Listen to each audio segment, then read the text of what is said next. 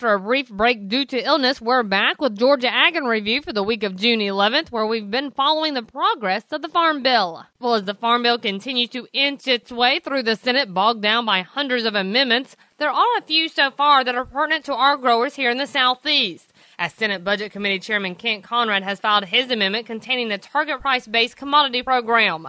The amendment, which is supported by Georgia Senator Saxby Chambliss, would extend and improve the countercyclical program. Another amendment of interest would reduce the regulatory burden on producers and reaffirm the importance of the Federal Insecticide, Fungicide, and Rodenticide Act in regulating pesticide applications, including those near or over bodies of water. The amendment submitted by Senator Kay Hagan of North Carolina has been praised by ag associations such as the National Cotton Council, with NCC President and CEO Mark Lang saying the requirement for producers to obtain a National Pollutant Discharge Elimination System permit for certain pesticide applications adds unnecessary and costly requirements for farms already in compliance with the FIFRA pesticide use restrictions. And with recent rains falling down in our area, Tyron Spearman tells us just how it's affected the peanut crop. The USA peanut crop is off to an excellent start with lots of early rains, especially in the southeast.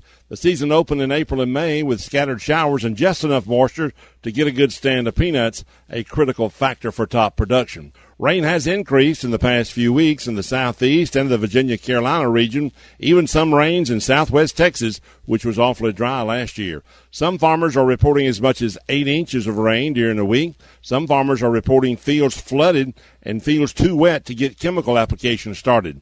Along with the good rains comes a lot of grass and weeds, and farmers need to attack those early weeds before they get three inches tall, according to extension agents. Farmers need a, a brief drying out period in some areas to initiate or continue their fungicide applications and for continuing herbicide applications where they're needed. There was a big outbreak of thrips and they were a heavy infestation but have slowed down after the rain. They say that could indicate some tomato spotted wilt virus infestations later.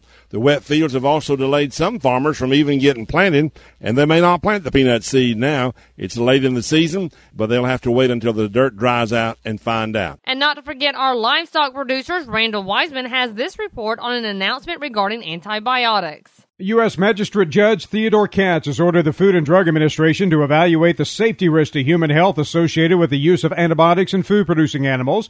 The judge rejected FDA's argument that it had addressed the threat from antibiotics by initiating a voluntary program encouraging the industry to use the drugs judiciously because public hearings would consume extensive periods of time and agency resources.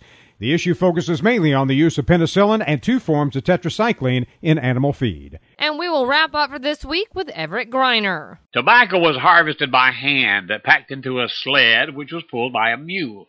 Uh, one farmer I know had a mule that he'd slap on the butt when the sled was full, and the mule would pull the sled to the curing barn without a driver. That was about as close to automation as we came back then. Well, now, there are tractors that can be operated without a driver. Not every job, uh, but many jobs can be handled by electronics guidance systems. Some require a driver to sit in the seat to monitor the operation, but some don't. Electronics does the work. At least three manufacturers are working to develop the system, which should be ready in a couple of years. Matter of fact, I read that one company in Europe will have one ready for operation this year. How many jobs can it do? I don't know. But typically one this year, two next year, maybe three or four. That's the way it generally goes.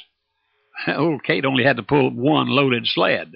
And remember, you can find these stories along with all the week's Southeast AgNet reports on our website at southeastagnet.com.